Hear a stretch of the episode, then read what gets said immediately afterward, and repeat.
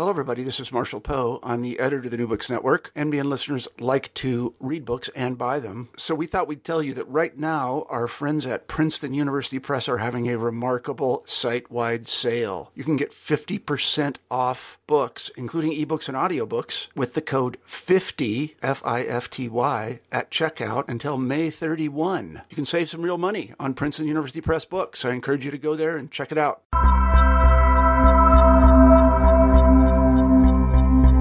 Welcome back to New Books in Religion. Thanks again for joining us. I'm your host, Christian Peterson. For this program, I had the pleasure of speaking with Andrea Jain about her great new book, Selling Yoga From Counterculture to Pop Culture, published with Oxford University Press in 2014. Is yoga religious? This question has not only been asked recently in the broader public, but also posed in the courts. Many argue that of course it is. The story of yoga in popular imagination is often narrated as an ancient wisdom tradition that informs contemporary postural movements which are intricately connected and indivisible. Others contend that contemporary yoga is simply a set of health practices that have nothing to do with religion. In this great new book, Andrea Jain helps us navigate the recent history of yoga in the West and the debates surrounding its religious nature. Overall, what we find is that while yoga has been mediated through an emerging global consumer market and branded for strategic purposes, it can still be seen to serve the function of a body of religious practice for many practitioners. In our conversation, we discussed Hindu, Buddhist, Jain variations of yogic practices, Ida Craddock's Church of Yoga, legal definitions, Iyengar, Siddha, and Anusara yogas, Theosophists and Transcendentalists, Swami Vivekananda's Vedanta Society, counterculture yogis, consumer culture in the mass market, Christian yoga phobia, the Hindu American Foundation, and the politics of yoga. I hope you enjoy our conversation, and thanks again for listening to New Books in Religion.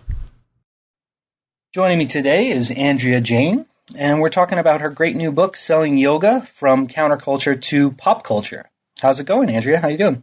Hi, I'm doing really well. Thank you. Yeah, thanks for joining me. This is a, a really fascinating book, uh, bringing together religious studies, uh, economics, uh, kind of postmodern culture, all sorts of interesting stuff. So I'm excited to get into it. But uh, as per tradition, we usually start with a little bit about you and how you got interested in the study of religion. Um, if there was perhaps uh, mentors that you had that were particularly influential in either the content that you're studying or the approach that you take. Um, how'd you get interested in all this? Sure. Well, I became interested in the study of religion from a really young age. Um, my research now focuses on yoga in, in contemporary culture, especially its global popularization. Um, that wasn't always my interest, but like popularized yoga, I'm the product of cultural heterogeneity and the consequent encounters between previously isolated cultures in the late 20th century and um, early 21st century. I'm the daughter of a white mother who grew up in a small blue collar Protestant community in Illinois and an Indian father from Mumbai who was raised in an elite Jain Digambara family and immigrated to the United States uh, in the early 1970s. Uh, so, needless to say, religious and cultural heterogeneity have been lived realities for me for as long as I can remember. Uh, and I first became interested in the ways religions were contingent on particular social contexts. When uh, living in Dallas, Texas, I was uh, admitted to an elite conservative Christian evangelical grade school. And there I was driven to rigorous study of the Bible for the, um, I was personally motivated. We, we all had to engage in such rigorous study, but uh, I was personally motivated for the sake of debating my very conservative teachers on the social contingencies of the biblical books. And of course, I couldn't have articulated it like that back then. but um, I knew that I was opposed to what my teachers thought were the correct and literal interpretations of the Bible. Um, uh, and I, I, thought of their interpretations as uh, having dangerous and oppressive consequences uh, especially for gender and religious minorities. Um, and then, so I, that's when I became really interested on the social contingencies of religions. Um, then when I first stepped on to a college campus, my first day of my freshman year, I knew I could never leave academia because I'd never felt so at home anywhere. Um, so I started studying uh, psychology and philosophy were my majors. I didn't know about the field of religious studies. I thought if I wanted to study the history of religions and uh, this the, the social dimensions of religion, um, I would have to do that in these other areas. Uh, it wasn't until later that I took a course for my philosophy major, uh, philosophy of religion, um, that was actually taught by a religious studies professor, and it was that through through that route that I became familiar with the field of religious studies and realized that's where I really belonged. Um, I, was, I studied with uh, Bill Barnard, who is still at my uh, the college where I was as an undergraduate, which is SMU, Southern Methodist University, and it was taking his courses on uh, Indian religions that got me particularly interested in uh, Hindu and Buddhist and Jain traditions. Uh, so I went to graduate school at Rice University. Um, I, I, chose to go there because I wanted to study with Jeffrey Kripal. I was interested in psychoanalysis and religion, um, and again, uh, Indian religions. And um, so I started uh, my graduate career there, uh, working toward a a doctoral degree in religious studies. And uh, luckily, I was able to go on a research trip to India, and this was in 2006. Um, and I had the opportunity to travel to Rajasthan to research Jain traditions uh, during a during a summer semester. And I came upon the Jain Shvetambara Terapanth, a Jain sectarian tradition and its guru at the time, uh, Mahapragya, who was famous for having introduced a new form of Jain yoga called Preksha Dhyana. Um, I was, I found myself completely unable to grasp and fully understand the contrast between the world, society, and body negating ascetic ideology of traditional monastic Jain thought and Mahapragya's active advocacy for modern conceptions of peace, physical health, psychological well being, uh, and, and even physical fitness.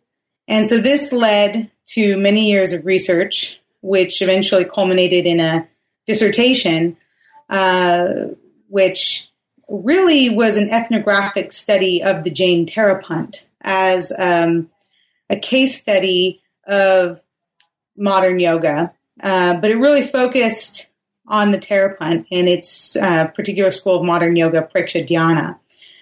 Um, I eventually then, following the completion of my dissertation, started writing Selling Yoga, um, in which Preksha Dhyana served as one case study among many uh, uh, of modern yoga in the late 20th century. Can you talk a little bit about um, how this project emerged as a book? When did you start to think of this as something that deserves a book, book length analysis? Yeah, sure. Uh, I suppose that I always planned on writing a book about the modern popularization of yoga as soon as I discovered Preksha Dhyana. Um, I became really interested in how, yeah, nearly immediately upon uh, discovering Preksha um, I was interested in how it reflected a larger transnational pattern.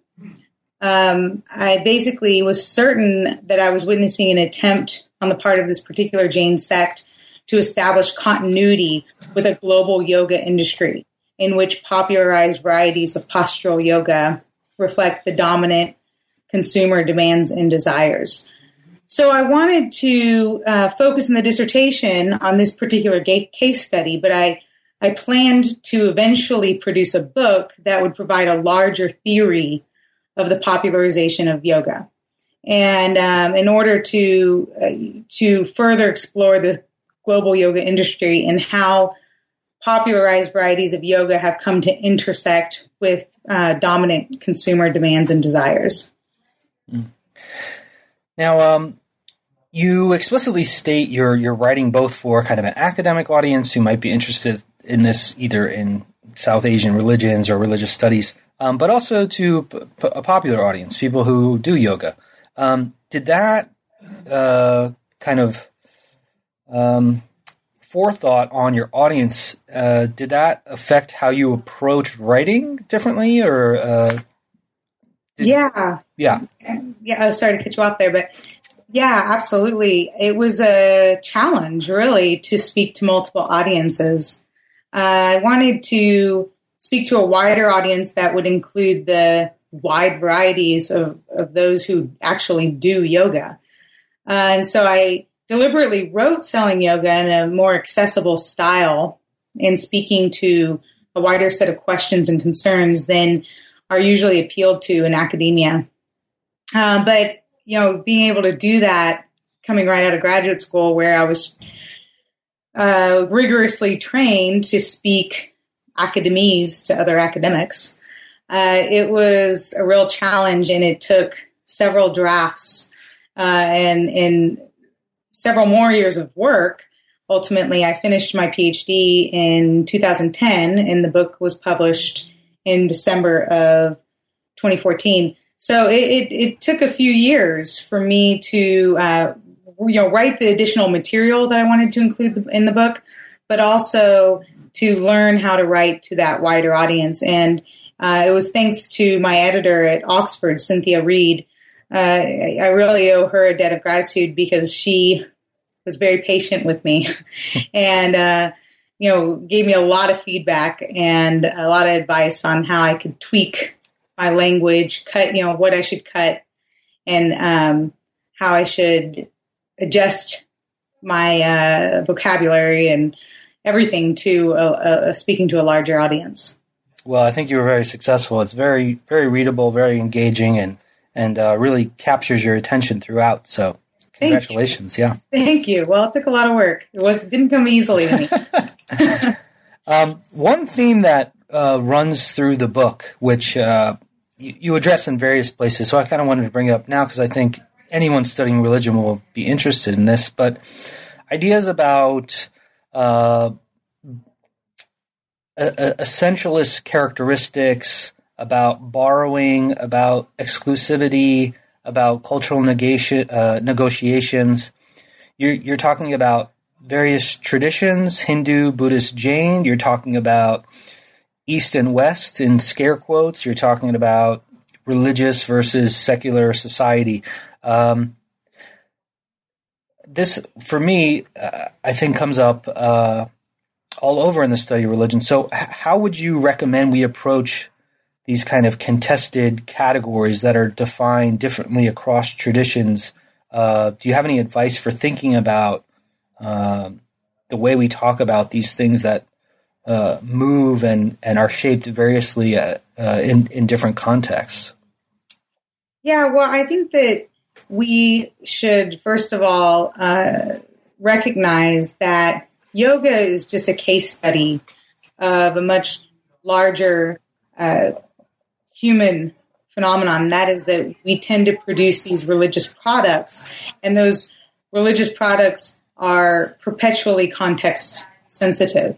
Uh, they're perpetually in flux. Uh, and so uh, yoga is just one example of really a point that I'm I'm striving to make about religion generally. I talked about how when I first got interested in religion, it was when I was actually a kid and I was actually studying the Bible then. Uh, and what interested me about religion then is what interests me today about the study of yoga. Uh, and that is the way that yoga is perpetually in flux, that there is actually, from a historical perspective, no legitimate, authentic, orthodox, or original tradition, as both many yoga insiders and many yoga outsiders want to claim.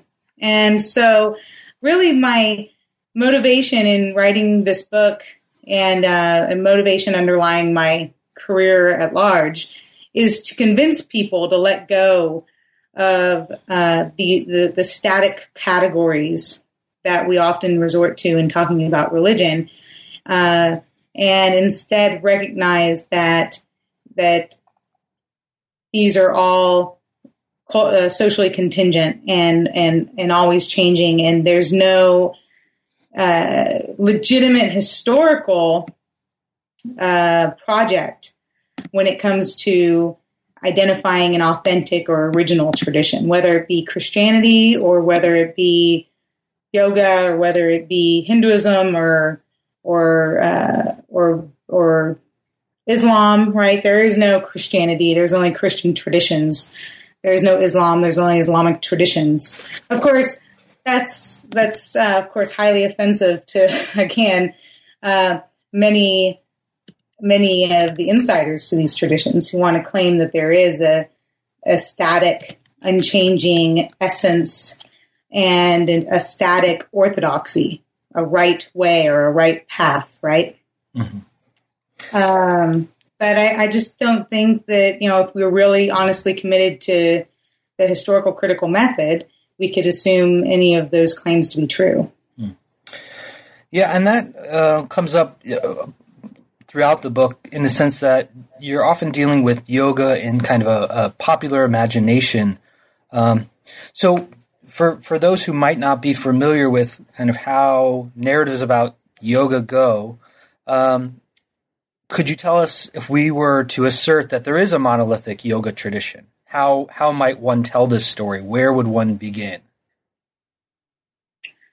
Uh, do you mean in the popular imagination how it's usually conceived?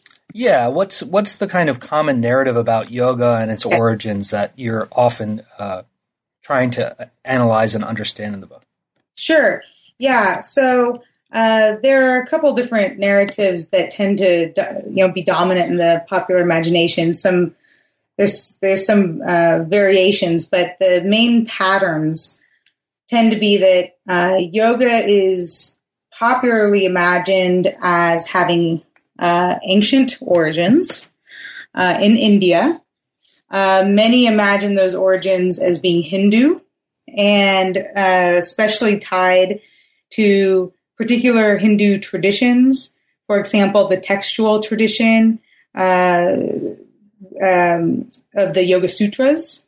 and sometimes going farther back, the Yoga Sutras can be dated to about the fourth century CE.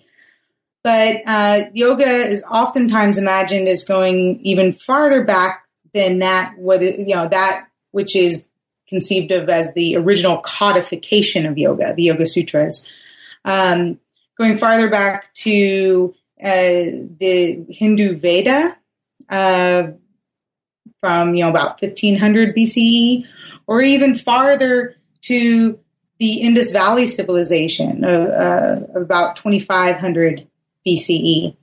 And so when I say ancient origins, I mean really ancient origins.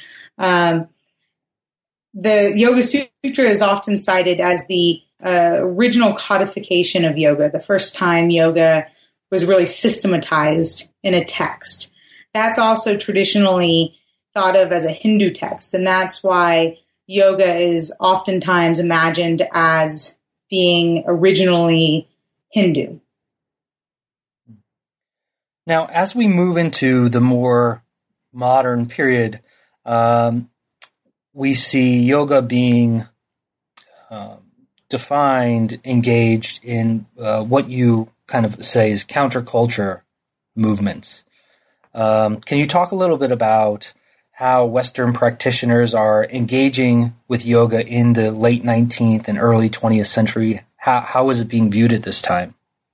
Yeah, sure. So, yoga, of course, did not take one Hindu form. It took many forms for as long as, as far back as historians can, can study yoga. We've found that yoga has been uh, multifarious. It's taken a variety of Buddhist, Jain, Hindu forms and then later Islamic forms um, and others.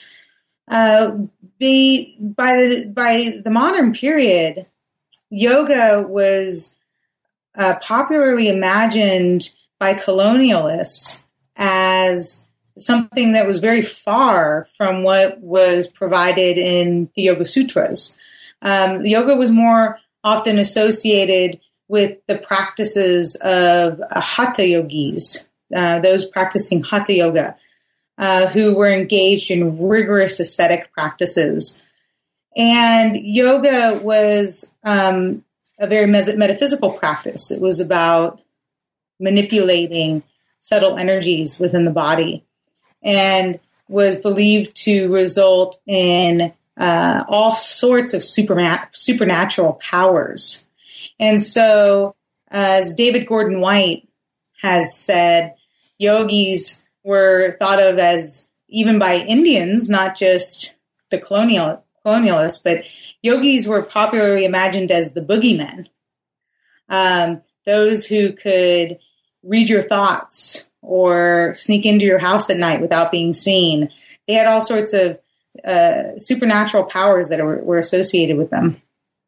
Um, Mark Singleton wrote a book that my work builds on uh, on the late 19th century and early 20th century construction of modern yoga that sought to basically disassociate yoga from colonialist stereotypes and um, these popular Indian stereotypes, and instead associate it with a very uh, rational uh, uh, ideological tradition and one that was rooted in meditation and eventually uh, physical fitness. Um, so that was a very long process that involved um, many campaigns, including uh, and one of the most significant, just given its uh, given how well known it is, is the campaign by Swami Vivekananda, who traveled to the United States in the late uh, 19th century, sorry, late 20th century, and or no, sorry, I had it right the first time, the late 19th century, and he sought to disseminate his vision of yoga, which he linked to the Yoga Sutras. He emphasized med- the meditative and philosophical dimensions. Uh, and and he he was very successful in reaching a large American uh, and Western European audience with this new vision of yoga that he claimed was very scientific. Nonetheless, it was still countercultural. Uh, yoga was still something that was in India primarily associated with the Hatha yogis, and uh, beyond India was still thought of as counter to Christian orthodoxy and dangerous, especially because it attracted women and was thought of as something that would, you know, steal women away from their marital commitments. And so uh, there were also far more radical or early modern yogis who have largely been ignored in the history books of modern yoga. And I've attempted in selling yoga to illuminate some of those figures in, in really do so in a way that situates them in the history of modern yoga. Uh, for example, I, Ida Craddock was a, a American uh, turn of the century American uh, yoga radical and Pierre Bernard was her contemporary. Both of them attempted to co opt yoga in a way that married it to um, to the- theistic conceptions about God that they drew from Christian traditions, as well as modern conceptions of health and fitness. Uh, they were far less successful than Vivekananda. They were oftentimes quieted and and even uh, imprisoned. Both of them were imprisoned at different times. Ida ended up killing herself for fear of greater imprisonment uh, because she well, she was certain to go to pri- prison. Be- she was certain she would return to prison for what um, people claimed was the obscenity of her texts on on yoga and sex. So it wasn't until much later that yoga became something uh, that was popularly practiced and was thought of as uh, mainstream rather than you know, on the margins of society in India and beyond. Hmm. Yeah, and you make the argument that uh, there's a convergence of factors that kind of makes this possible. So you you uh, say that mobility uh, in a kind of modern contemporary world, uh, religious disillusionment, and emerging global consumer markets uh, foster the development of modern yoga in a particular way. Can, can you talk about what's going on at this moment? Yeah, so what I'm attempting to do there is to identify how yoga came to establish continuity with consumer culture. Because I'm ultimately arguing that it was only through um, yoga entrepreneurs in the late 20th century developing that continuity with consumer culture that yoga was able to undergo popularization around the world in India, in the US, and Western Europe, and, and eventually nearly everywhere. Uh, uh, so, yeah, I look at the developments that enabled the global popularization of postural yoga first in the sense of just giving yoga uh, more visibility. And so that included uh, in the late 20th century the new freedom and physical mobility, as you mentioned, just the ability to travel. Um, there, you know, increasingly yoga gurus were traveling across India, were traveling uh, to the United States, into Western Europe, um, and disseminating various schools of, of, yoga. And so that gave them, uh, you know, the physical mobility gave them increased visibility. Um, and then there was also widespread disillusionment with established religious institutions. And this was primarily in the 1960s with, with the British American counterculture. And new gurus, or what have popular or, or have, have been referred to in um, in religious studies cir- circles as godmen, uh, because they were often thought of as embodiments of God. Uh, these gurus broke into the competitive spiritual market with wares that were prescribed as solutions to modern problems and the disillusionment with traditional religions. And so you had this this transnational rise in adherence to these uh, guru figures who I in the book call entrepreneurial godmen. And the reason I call them entrepreneurial godmen is because they were doing something very different from what traditional gurus had done, uh, the, the, traditional gurus who had come before them prior to the late 20th century. And that is, they were actively seeking disciples. Uh, they were traveling and marketing their their religious systems in ways that hadn't that that was not a standard method for traditional gurus who uh, would rather be associated with a particular ashram or a particular location or region, and disciples were expected to come to them. So, in order to learn yoga, you had to find a guru in an ashram and go to that isolated place and study in a one on one relationship. These entrepreneurial godmen in the late 20th century were doing just the opposite. They were leaving the ashrams, they were going out and seeking students and, and um, actively uh, marketing and tweaking their systems in order to speak to large target audiences. Um, finally, I would just add as a kind of as a general broad pattern that modern postural yoga in particular, which is the system of yoga that has gone undergone popularization to the greatest degree, the system of yoga focused on physical fitness through rigorous postures and breathing exercises that through which the breath is synchronized with physical movement.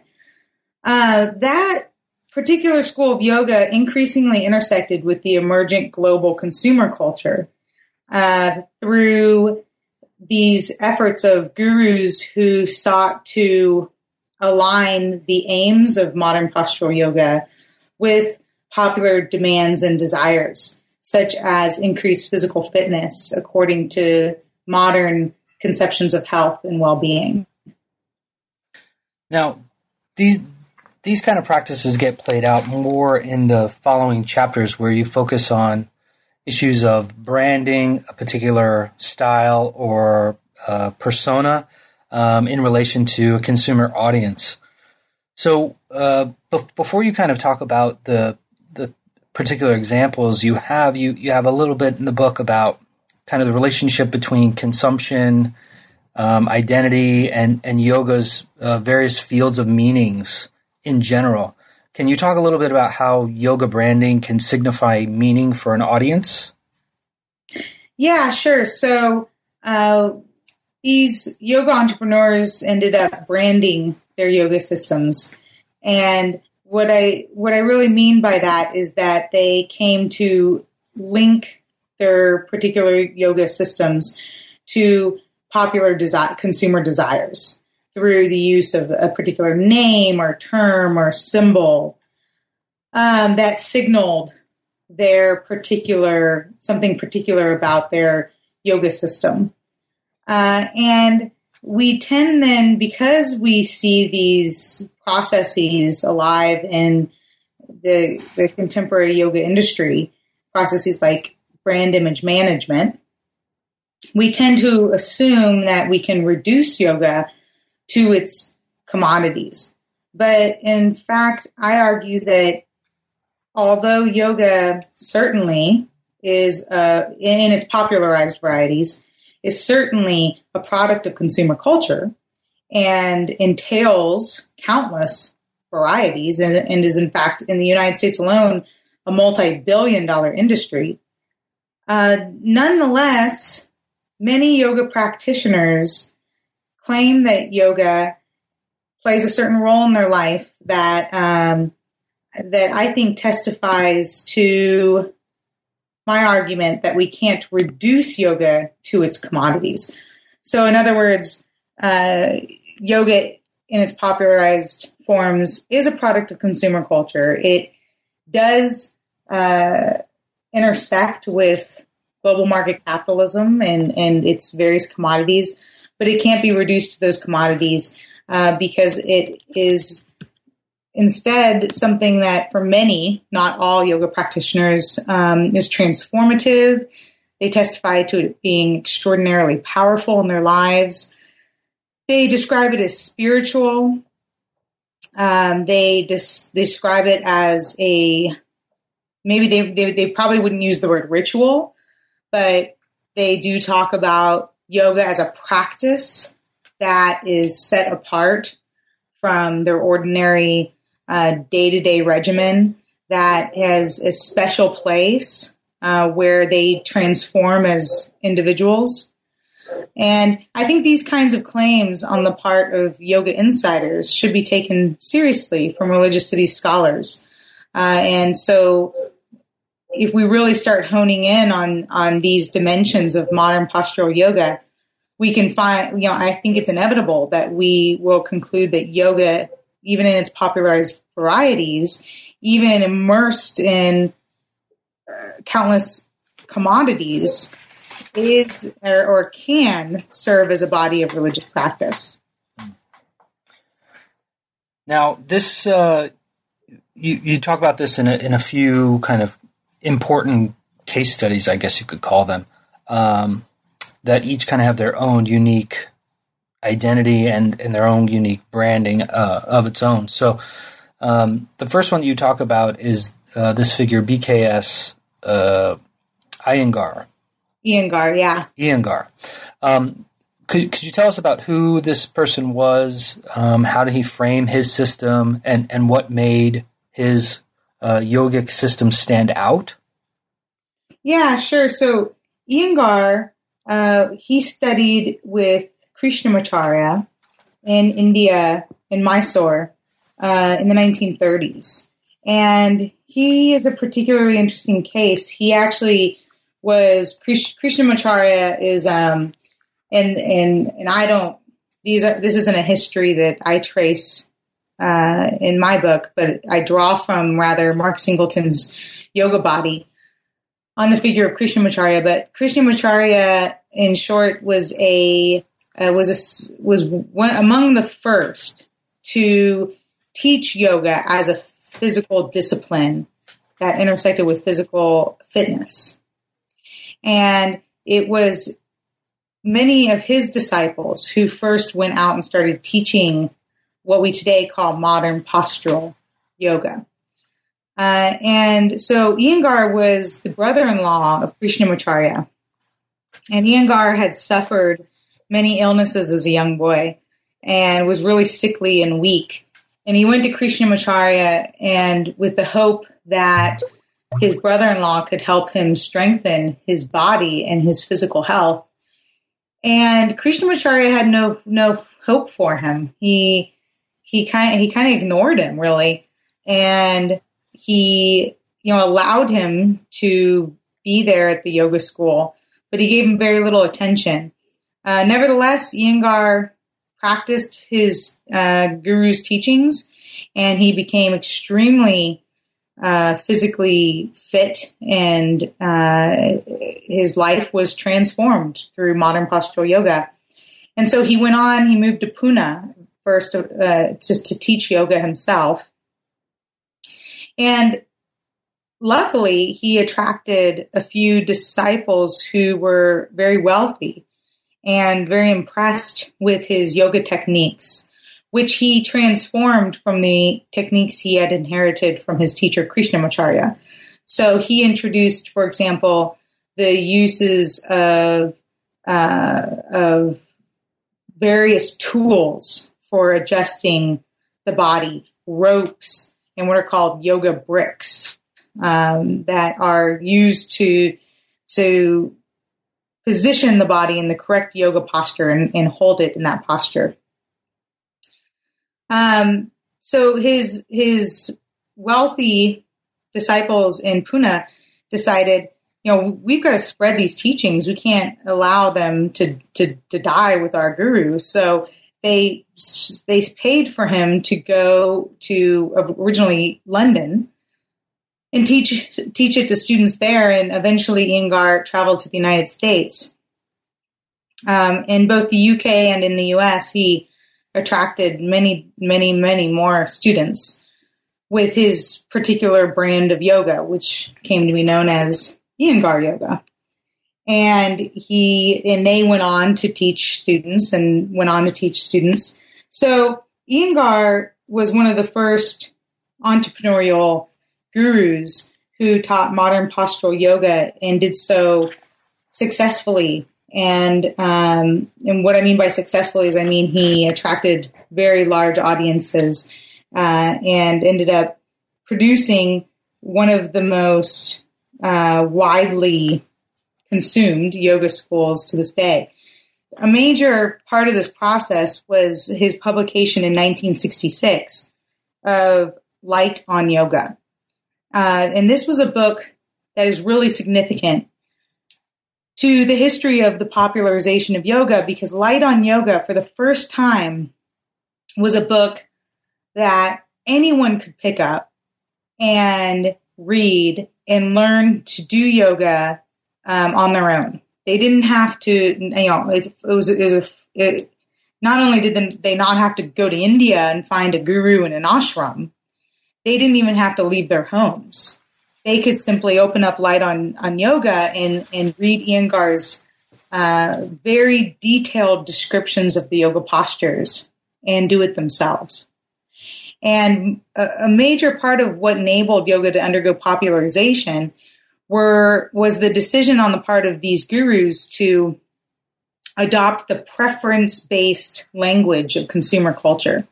So these gurus started to advocate for a system of yoga that was meant to fit the individual preferences of consumers.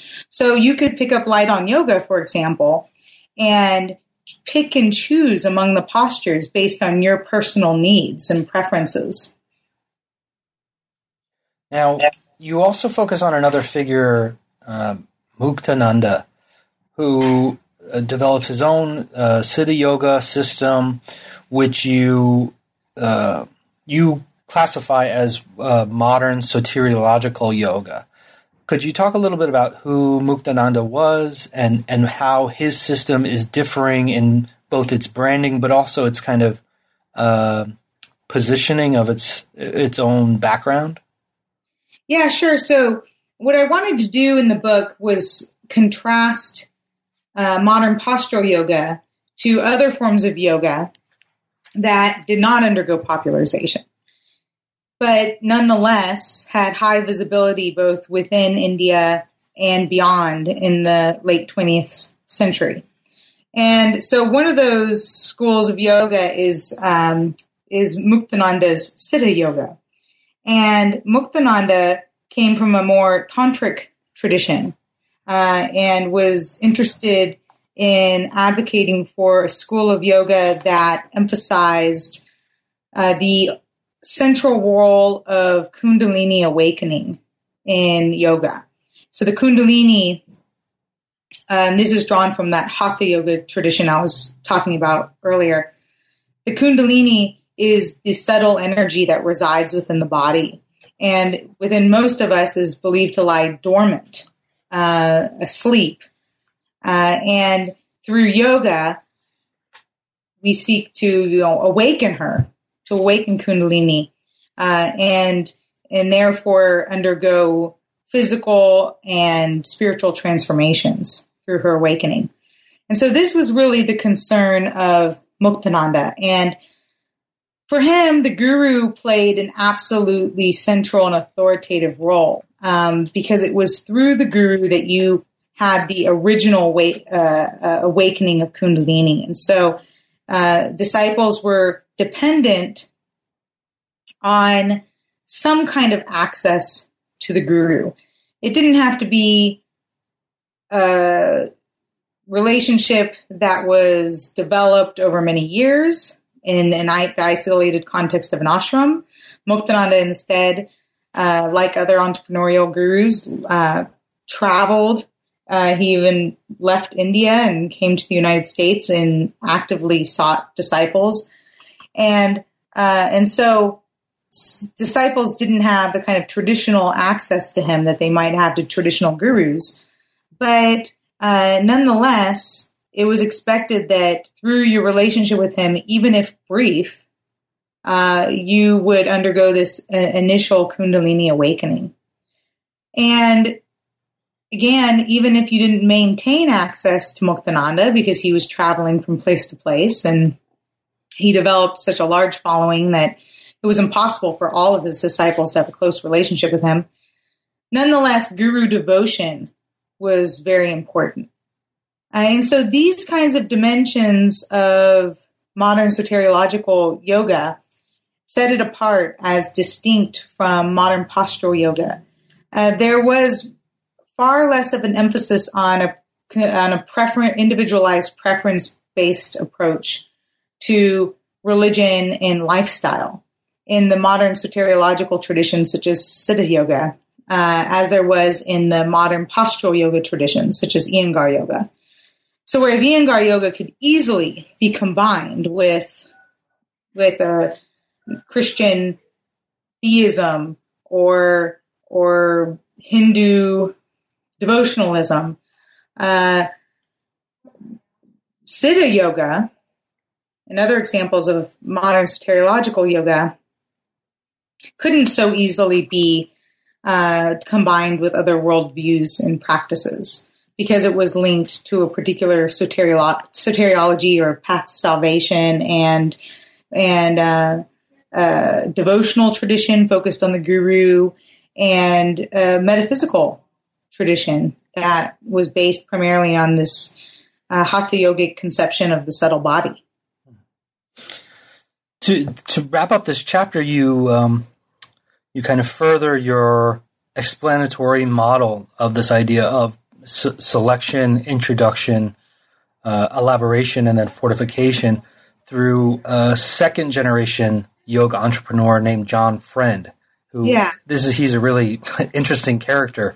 Um, so what's going on in the second generation, and uh, how how does it help us think about the development of modern postural yoga? Yeah, so these second generation modern postural yoga advocates further distance themselves from a group, particular guru lineage. Uh, and so they, it, it, it, while it's absolutely important for their own narrative that they still link their school of yoga to having, you know, ancient Indian origins. And they even establish their own authority by claiming to have studied with, uh, with uh, famous Indian gurus. John Friend, for example, studied with both Swami Muktananda and BKS Iyengar. They provide schools of modern yoga that are further distanced from any conception of guru devotion uh, and are you know further marketed in ways that are uh, that appeal to an individualized preference based approach to consumer goods. And so john friend for example he appropriates from the Yoga Sutras uh, a number of components of yoga, but gives them a very contemporary spin that emphasizes, for example, or emphasized, I should say, because um, I'm talking in the book about his school of Anusara yoga, which, because of a number of scandals, eventually, uh, very recently became delinked from John Friend. But he, when he constructed Anusara yoga, he again, he appropriated from this ancient tradition in order to claim ancient origins, but he gave it this very modern spin, uh, which emphasized things like friendliness, happiness, joy, uh, in in these other modern conceptions of well-being. And so you will, you know, you could go to his Anusara Yoga website and explore you know, how he described the goals of yoga. And it would be something very unfamiliar to anyone in the yoga world prior to the late 20th century. Now, uh, another aspect to the book um, that you focus on towards the end um, are kind of the politics of yoga and issues of definitional boundaries. Um, and you you open up this section with a really interesting case on um, the regulation of yoga in Texas. Um, can you can you tell us about this example and then what it helps us think about in this idea of uh, classification of yoga? Yeah, sure. So I talk about a couple of different attempts by um, different governments to regulate yoga, and uh, they do so, you know, to, to varying degrees. In the, in the, Texas case, they were trying to establish, uh, they were trying to categorize yoga teacher training uh, in a way that would require teacher training programs to pay fees to the government. Uh, and this was uh, strongly opposed by many yoga insiders because yoga was thought of as something that couldn't be reduced to a trade skill. And so they wanted it to be exempt from certain taxes that would be placed on, otherwise placed on teacher training programs. Um, now, I thought of this particular dimension of the politics of yoga as significant to my larger arguments about uh, modern postural yoga and its popularization because if you look at the rhetoric that uh, was behind much of the many of the attempts to advocate against the regulation of yoga in Texas, you can find, and this was, by the way, um, uh, just in the last few years. It, it, wasn't very long ago. In 2010, 2011 is when these debates in Texas were going on. Uh, and you could find an enormous amount of religious rhetoric uh, behind the arguments uh, opposed to regulating yoga. So even though many yoga insiders didn't necessarily call yoga religious, uh, because religion in the popular imagination is often imagined as something that entails a static belief system. Uh, and so you can't simultaneously hold two two uh, two different belief systems at one time because they would conflict. Uh, and so you're either right a Hindu or a Christian. For yoga insiders, yoga doesn't work that way. Yoga doesn't entail a static belief system, and so they avoid the religious category uh, since it has that connotation in the popular imagination. And many of these yoga advocates uh, instead described yoga as spiritual, as transformative, as something that uh, you know doesn't give you a dogma, but gives you a practice that certainly affects your relationship to God, or they might describe it as the divine. Um, many of them, you know, explicitly do use this language of spiritual, not religious, which you know, according to many religious studies scholars, we tend to not take that distinction too seriously because we tend to think of religion as something that is far more complex than simply a static belief system. The history of religions has shown that, in fact, religion entails a number of dimensions like ritual uh, and and a, a, a, set of goals uh, that reach beyond just a static belief system. So part of part of what's going on here in the book is you're talking about uh, how many have criticized yoga as simply a, a commodity, this modern postural yoga. Um, but then, if we consider how these insiders define and create their own boundaries of what yoga is, uh, we can find new understandings. Uh, and, and, this is why you call it a body of religious practice. Um, can you walk us through how, how those arguments work? Why are, why are people dismissing it as merely a product? And then what do we gain by thinking maybe more uh, fully or deeply with insiders' perspectives on this? Yeah, so uh, I mentioned earlier that yoga is a multi billion dollar industry in the United States alone. And we see it everywhere from suburban street corner yoga studios to advertisements for the Gap. And so yoga is very much something that in its popular varieties has become steeped in commodities, the yoga mats, the yoga clothing.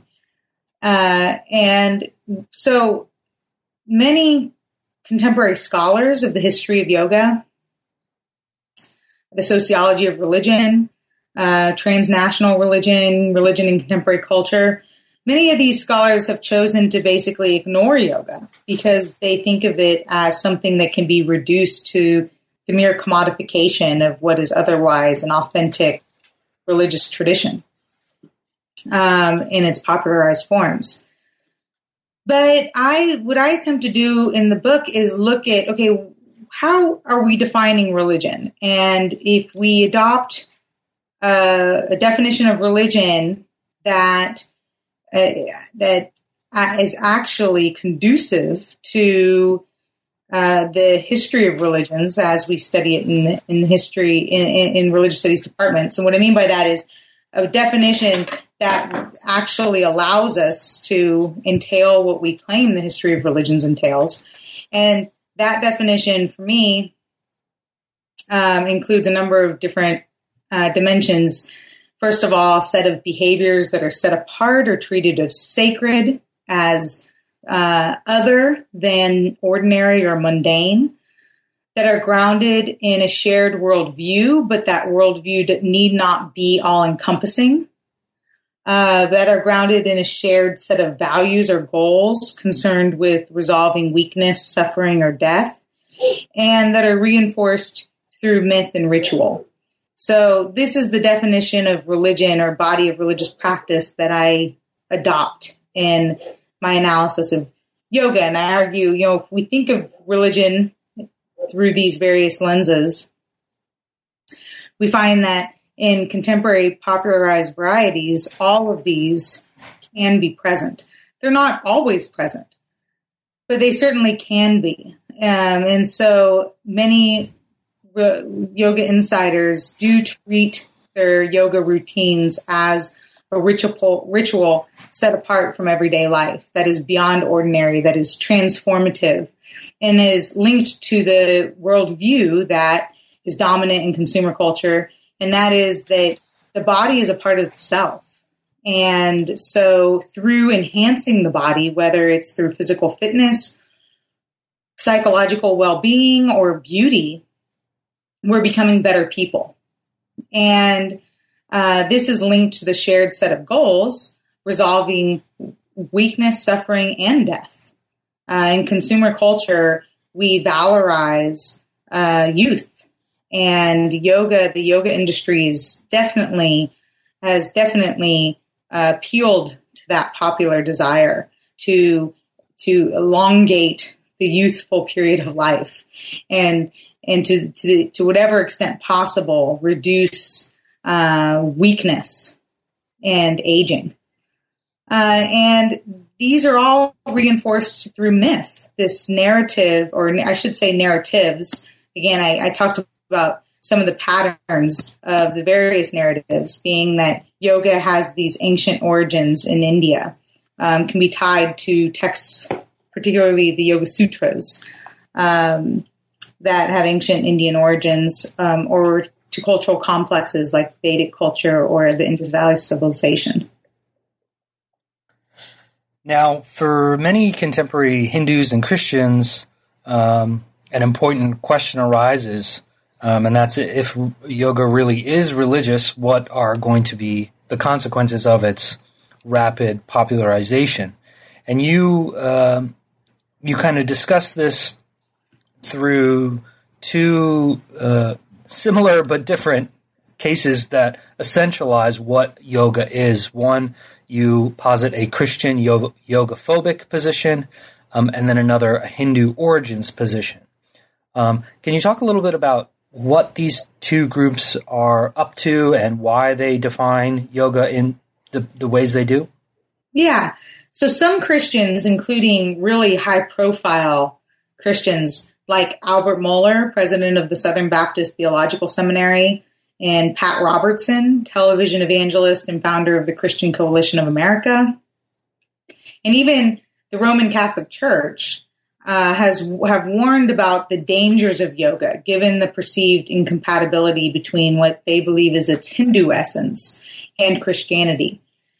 And so this is the position I call the Christian yoga phobic position, which, which, like I said, takes a variety of forms um, because there are various advocates coming from very different Christian traditions. Um, but I uh, I use the Christian yoga phobic position as a way to categorize these Christian warnings against Christians doing yoga. And some of these advocates add that yoga's popularization threatens the Christian essence of American culture. And so Albert Mohler uh, is my key example of that in selling yoga. Uh, so there's two things to, to fear for Mohler. There's the state of your soul, and there's uh, the state of our nation. Um, these are both under attack by the popularization of yoga, according to Mohler. Now, on the other side, there are Hindu protesters, most notably uh, the Hindu American Foundation, which uh, who criticize yoga insiders for failing to recognize yoga's so-called Hindu origins and illegitimately co-opting yoga for the sake of profit.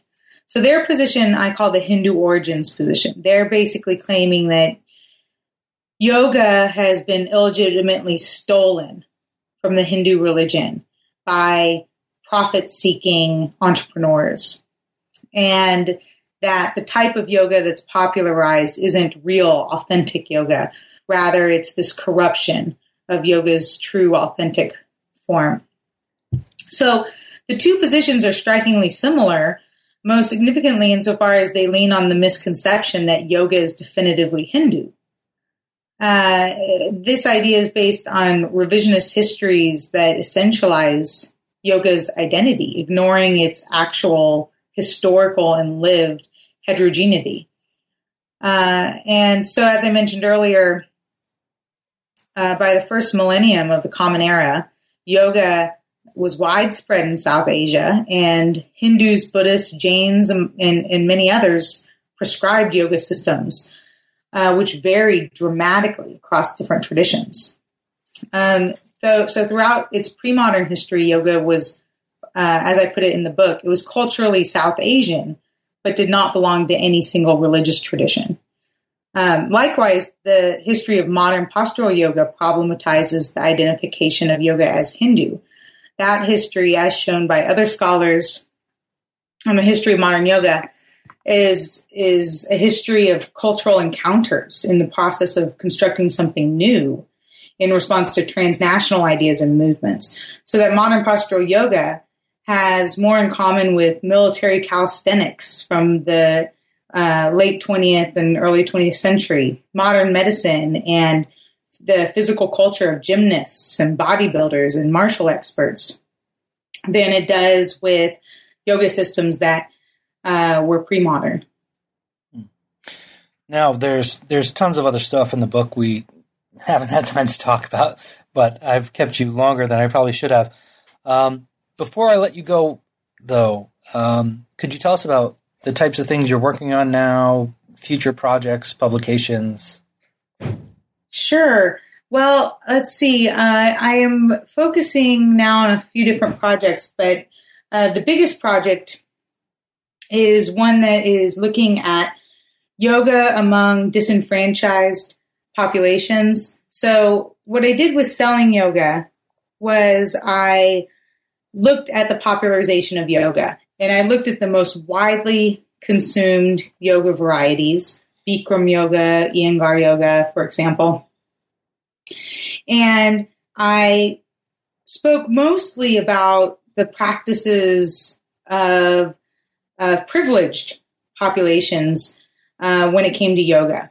People who could afford to pay for expensive yoga classes, expensive yoga gear, and, and so on.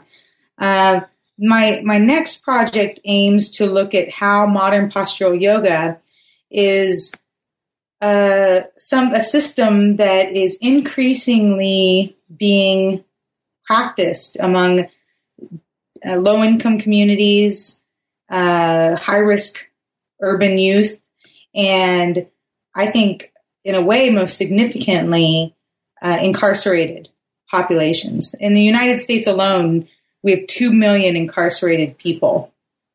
And uh, the criminal justice system, in combination with social stigma, relegate the incarcerated to the status of second class citizens and uh, confine them not only in the prison industrial complex, but even if released, to a marginalized subculture where they're denied access to main, mainstream society and its economy.